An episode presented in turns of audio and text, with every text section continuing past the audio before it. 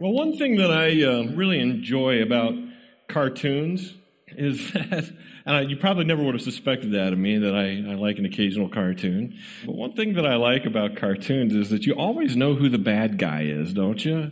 You don't have to wonder about it. It's pretty simple to pick him out because he's the guy that has, you know, the handlebar mustache and he's, you know, you know what I'm talking about? The handlebar mustache with the little curl at the end. He's the bad guy. That's how you know who the bad guy is. And as I was thinking about it, I was thinking, you know, wouldn't it be convenient if all of the bad guys in the world wore those little mustaches?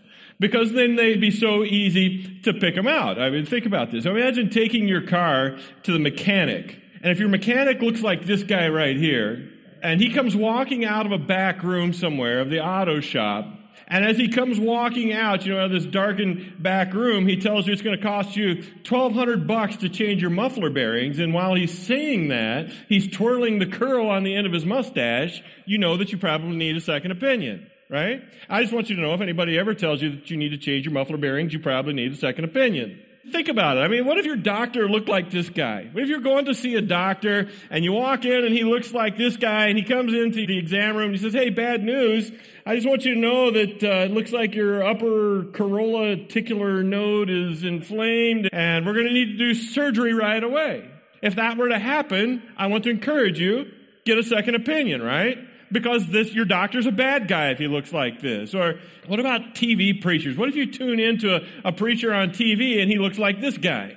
Well, you would know better than to send him money, no matter how much he tells you, how often he tells you that God is going to kill him if he doesn't raise a certain amount of money. You're going to know that he's up to something because he looks like, you know, he's got that mustache. You're going to know.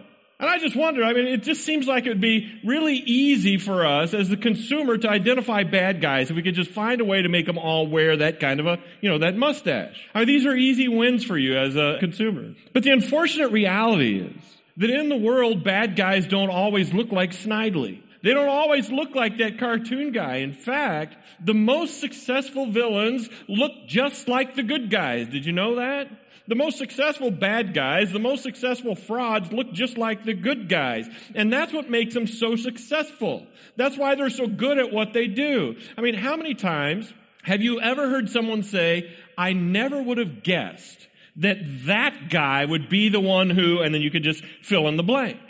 Well, why wouldn't you have ever guessed that? Well, because he just is so normal. He looks just like everybody else. I mean, he used to be a dog catcher. He was a Boy Scout leader. He volunteered here or he volunteered there. He was an elder at the church. He was just a normal guy. I never would have picked him out. You see, it's the normal people who fool you, isn't it? They're not the people who walk around with the handlebar mustache. I should be careful. not to say if you have a handlebar mustache, you're not normal. Although it is true that my brother has one, and I'm, I'm a little bit concerned about him. but I mean, they look normal, they act normal, and in fact, most often, can I challenge you with this? Think about this. I think most often, many of those people don't even think of themselves as anything other than really normal. They don't think that they're wrong. They don't think that their behavior is wrong. They don't think that the things they're doing is wrong. Do you know that generally people don't see their behavior as deviant or evil? As a general rule. I mean, some do, but generally speaking, I think people don't see their behavior as immoral or deviant. For example, this is a bit of an extreme example, I admittedly, but I want you to consider if you were to look back at the propaganda of World War II. You'd probably see some very interesting things if you were to do that. Carolyn Kaufman made an interesting observation in Psychology Today, and this is what she said. She said, American propaganda, speaking of World War II, American propaganda shows a swastika bearing, boot crushing a church so a swastika bearing boot crushing a church, or a swastika bearing arm stabbing a dagger through the Bible. Meanwhile, the Nazis were painting Hitler as a Christ-like figure wearing a cross and bearing a sword to vanquish the evil dragons representing Germany's enemies. Did you hear that? To the Nazis, it was the Western world that was wrong. To us, it was the Nazis who were all wrong. They were somehow able to justify the evil of genocide as doing the work of God. That's how perverted and twisted their minds were.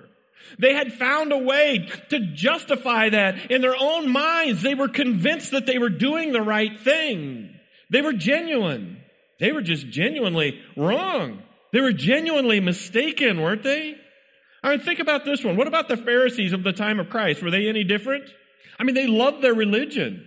They loved their tradition and they were convinced that they were protecting their religious tradition from Jesus, whom they thought to be a fraud and a charlatan. And I think they were genuine.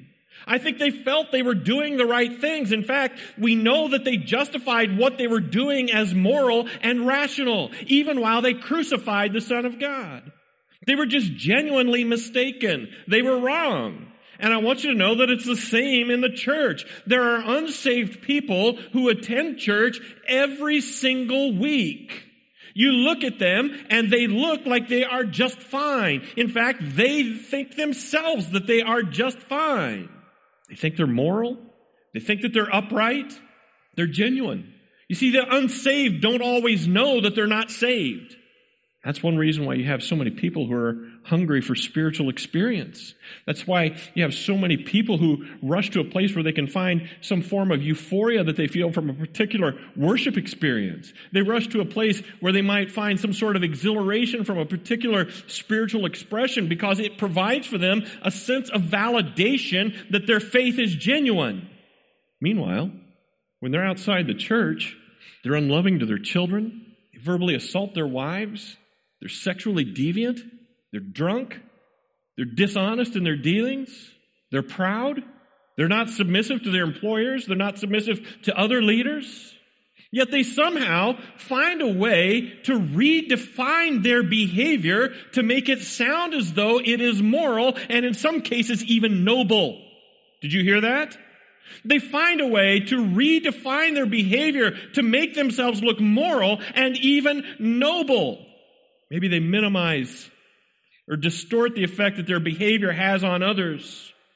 They probably have a distorted view of their own Christian testimony, of their own Christian witness. I'm just fitting in so that I can minister to these people. Don't you love that one? Well, I go to the bars because that's where all the unsaved people are. I have to minister to them. I'm not ever going to be able to minister to them if I don't fit in. Maybe they find a way to make their behavior seem like a rational response to something that someone else or maybe even you have done to them. You know what that one sounds like? Well, you drove me to this. If you didn't do this, I wouldn't do that. It's not a big deal. It's not that big of a deal. They used to do it in the Bible. Have you ever heard that?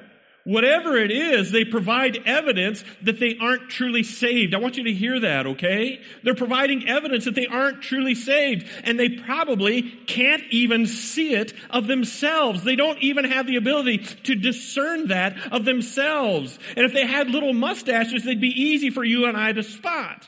But the truth is they don't. They're just normal people, just like you and me. Well, after nine full months, we've reached what will be our final message in the book of James.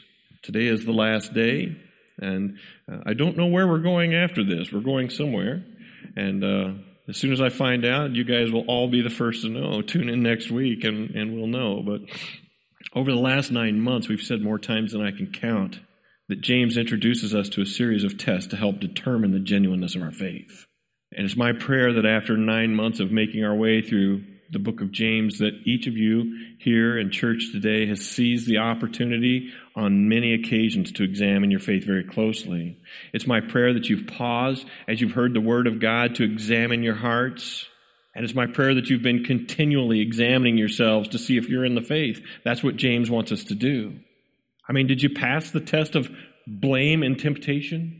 Did you pass the test of the proper response to the teaching of the Word of God being not only hearers only, but also doers? Did you pass that test? Do you do that?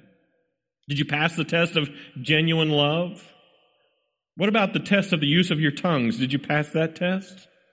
Does your tongue spit out vile language and hurtful talk to cut other people down? Is yours a lying tongue? Did you pass that test? How did you do with that? What about the test of your affection for the things of this world? Did you find that you love the things of this world more than you love your relationship with God? These and many other tests you've encountered over the last nine months. And I just wonder, have you asked yourselves, how did I do with that? The unfortunate truth is that our own self evaluations aren't always the most accurate. As we noted earlier, we develop some mechanisms to help us rationalize and to justify and to deflect the reality of our behavior and what it means. And so, fittingly, James concludes his letter this morning by challenging those of us in the church body to bring those people back. He says, bring them back.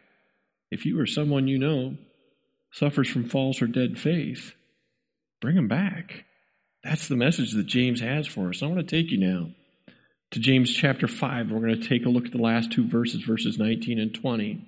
And this is what James says My brothers, if anyone among you wanders from the truth and someone brings him back, let him know that whoever brings back a sinner from his wandering will save his soul from death and will cover a multitude of sins. So I'd like to start this morning by helping you understand this word wander in verse 19. It's this verb here that's going to define the entire closing passage and it's going to draw this whole entire book together. So I want to make sure that you get this. And there are several things that are at work here, so I'm going to spend a little bit more time with it than I typically do. So if you just bear with me and let's work our way through this, you're going to be glad that we did this. It's the Greek verb planao.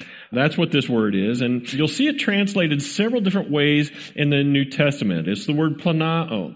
Now, one use of the verb planao is in Matthew chapter 18 and verse 12, and this is what Jesus says. What do you think? If a man has a hundred sheep and one of them has planao, a man has a hundred sheep and one of them has gone astray, planao. Does he not leave the 99 on the mountains and go in search of that one that went astray? So here in Matthew chapter 18, we see one use translated gone astray. This is the verb planao. Maybe your translation says wander. That's how the ESV obviously translates it here in verse 19, where it means to wander off as a sheep may wander. Try to picture that in your mind's eye. Go there with me this morning. Maybe there's this sheep that was with the flock and he was with the shepherd and as they were grazing and as they were making their way through the fields, he became distracted by something and he just kind of wandered off. Think about that. He just kind of wandered off. Maybe he saw this distraction that looked good to him. He decided to follow it and he wandered off. Or maybe he was eating a really nice piece of grass and he didn't just, you know, he didn't want to just get up and leave it while the rest of the flock went away. And so he stayed there and now he's lost. Imagine that. He's wandered off from the rest of the flock. In any event, that's what's happened. He's become separated from the group. That's one use of this verb planao. And friends, I just want you to know that I just feel like that's the way it is quite often, don't you? Think about those people that you know, that you've seen in church, that you've seen in your lives who have at some point been really into the Word of God. They've really been into the things of God. And the next thing you know, they've just kind of wandered off. Have you ever been there? Do you know anybody like that? Maybe you have even done that yourselves. People in the church with good intentions sometimes become distracted. Sometimes they become sidetracked from the truth. They were intently focused on their faith and something came up and they just wandered off. Maybe they got a new job that requires a lot of travel from them. And so it's just a distraction. And they have wandered off from church. They wandered off from their relationships with people in the body of Christ. And they don't come around much anymore because they're traveling so much. Maybe they've gotten into a new relationship with someone who is either weak in their faith or not saved at all, and they've become distracted and they've just wandered off because they're so into their new relationship.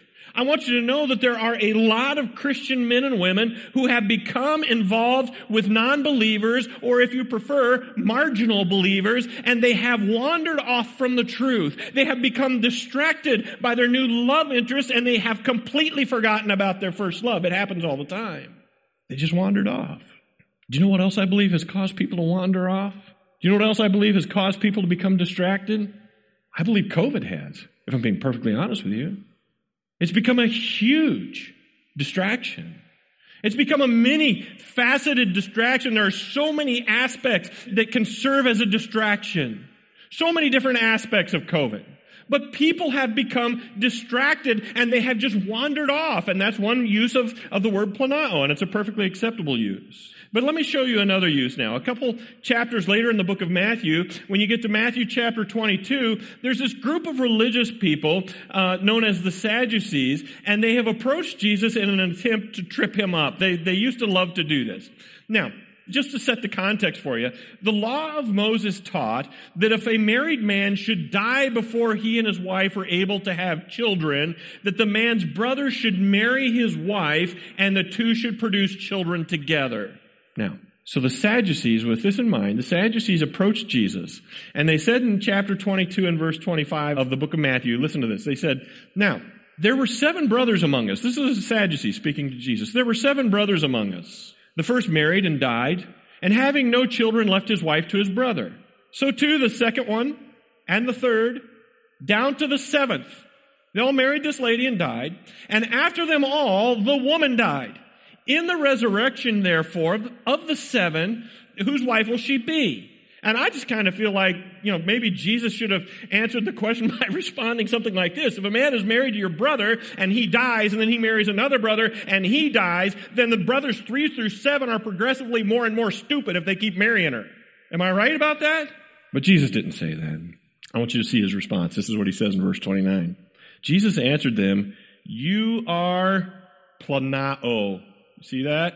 You are wrong. You are planao because you neither know the scripture nor the power of God.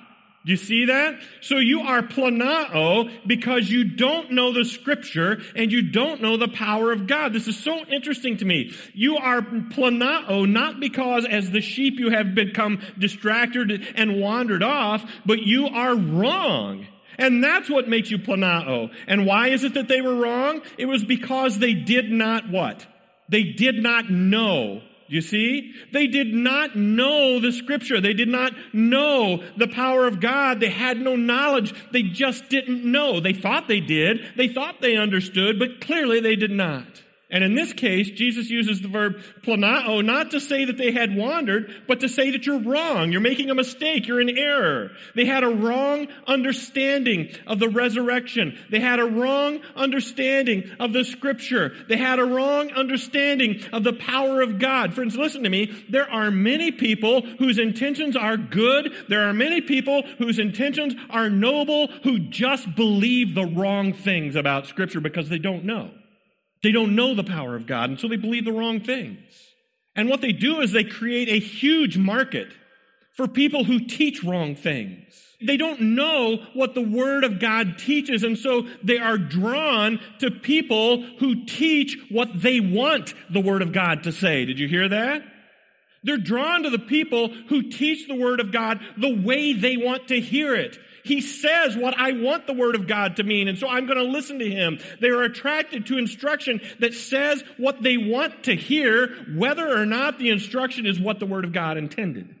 May I just suggest to you that sometimes the instruction that we need the most is the instruction that we want to hear the least. That's another use of the word planao.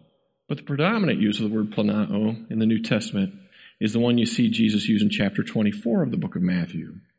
And it's here that Jesus is speaking of the end times.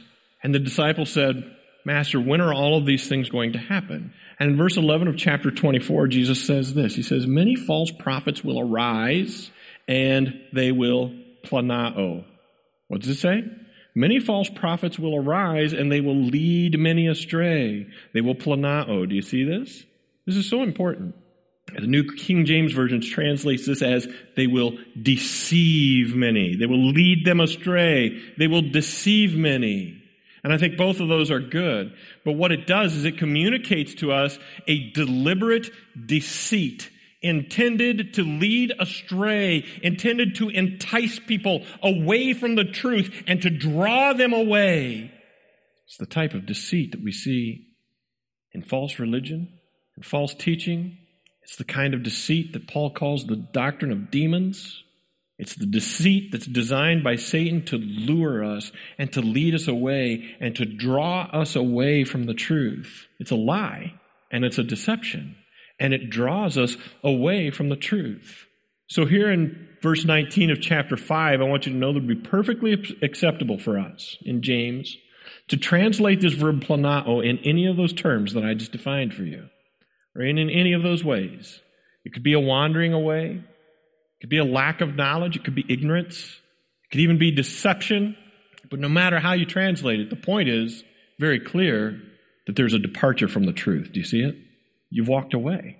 You've walked away from the truth. Now, there's one final aspect of this verb that I want to help you understand. James uses here in the Greek a conditional clause that is structured in a way that it assumes that the departure from this truth is going to happen. This is important for you to understand, okay? It's important for us to get this. So if we were to go back to verse 19 and look at that again, if you would put that up for me, It says this it says, My brothers, if anyone among you wanders away from the truth and someone brings him back, and I'm just going to stop right there. The use of the grammar in this verse leads me to believe that a better way to translate this verse to make sure that we capture what is known as the subjunctive mood of this verb planao would be for us to translate it this way. Listen, my brothers, whenever anyone among you wanders away from the truth.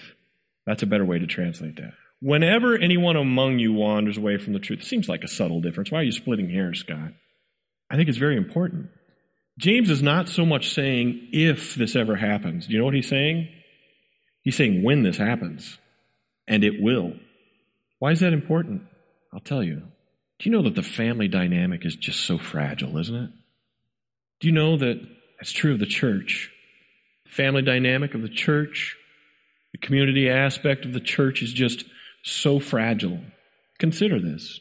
Consider the times that you've been hurt at church, you've been hurt in church ministry.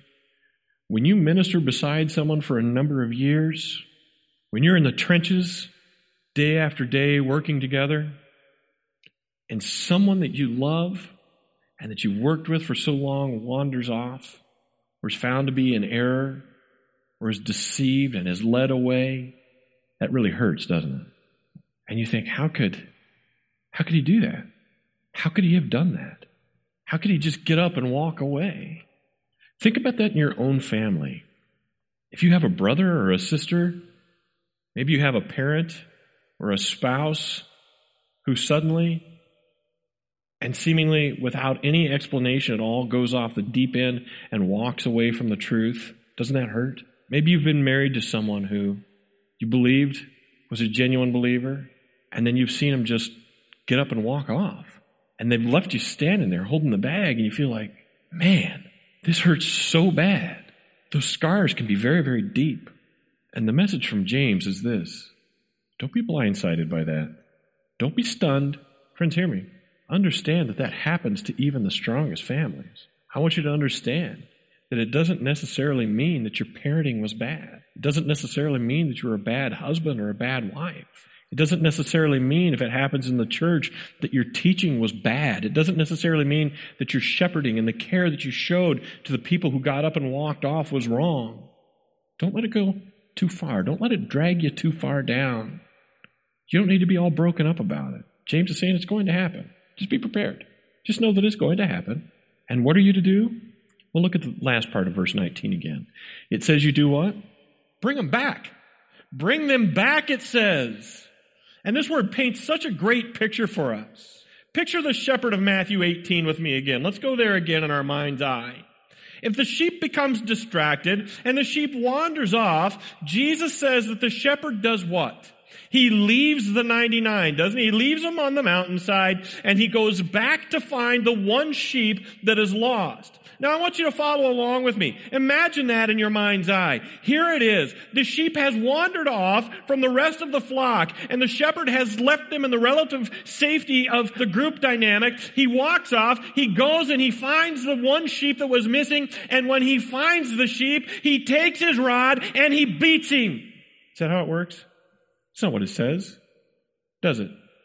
That's not what we do. He doesn't shout at him. He doesn't stomp on him. Of course not. Gently and kindly, he uses the rod to just guide him and turn him around. That's what the rod is for. He places the rod in front of the sheep and he uses it to turn him. He doesn't use the rod to inflict pain or to run the lost sheep down or to beat him or to do anything negative to him. What does Psalm 23 tell us about the great shepherd's rod and staff? What do they do? Your rod and your staff, they comfort me. Do you have a loved one who's wandered off? Do you have church members who have wandered off? Parents? Kids? A spouse? That's how you turn them. That's how you turn those who have wandered off. That's how we turn those who don't know. That's how we turn those who are deceived. We go to them and gently and lovingly we turn them and we guide them. Do you see that? Those of you who have been with us throughout the entirety of the book of James know that sometimes the tests of faith have been a little bit strong, and sometimes the teaching has been a little bit strong. And I don't know, maybe you sat through all of those tests, and I doubt very few of you did this, but maybe you had weeks where you needed to pause, or I'm sorry, maybe you had weeks where you just after the whole entire book of James, you feel reassured and you feel affirmed in your faith. I'm great. I passed all those tests. I'm great. And if that's you, that's fantastic. I'm, I'm happy for you. But I suspect that more of you are like me, and you had weeks where after you heard the message, you needed to pause and you needed to say, man, I really do get it wrong a lot. Have you ever said that to yourselves? I really get it wrong a lot. I mean, am I even really saved? Maybe you've seen things that cause you to worry about the genuineness of the salvation of a family member or a friend as we've gone through the book of James.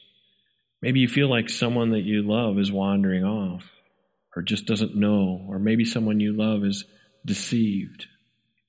How should you handle that? You go to them gently, you go to them lovingly, and you turn them and you redirect them. And with love and compassion, you bring them back to the flock. You guide them back. Why should you do that? They've wandered off. You've got 99 more sheep to take care of, don't you? Why should you do that? Take a look at verse 20. Because whoever brings back a sinner from his wandering will save his soul from death and will cover a multitude of sins. Listen, friends, the bottom line is that going astray from the truth leads to death. Sheep alone in the wilderness without the protection of the flock the sheep alone in the wilderness without the protection of the shepherd is easy prey. That's why it's so important that he be turned back and make his way back to the security of the flock. Do you see? I want you to know that people who depart from the truth are easy prey for false teaching and deception. They're on a path that leads to eternal death. They're on a path that leads to eternal separation from God. And the problem is, most of them don't even know it. They've never examined their faith in the book of James. They don't have those little mustaches so that when they look at themselves in the mirror, they can see that things are not right. They're convinced that everything is okay. I read a poll this morning which really jumped out at me, and this is why I included this morning.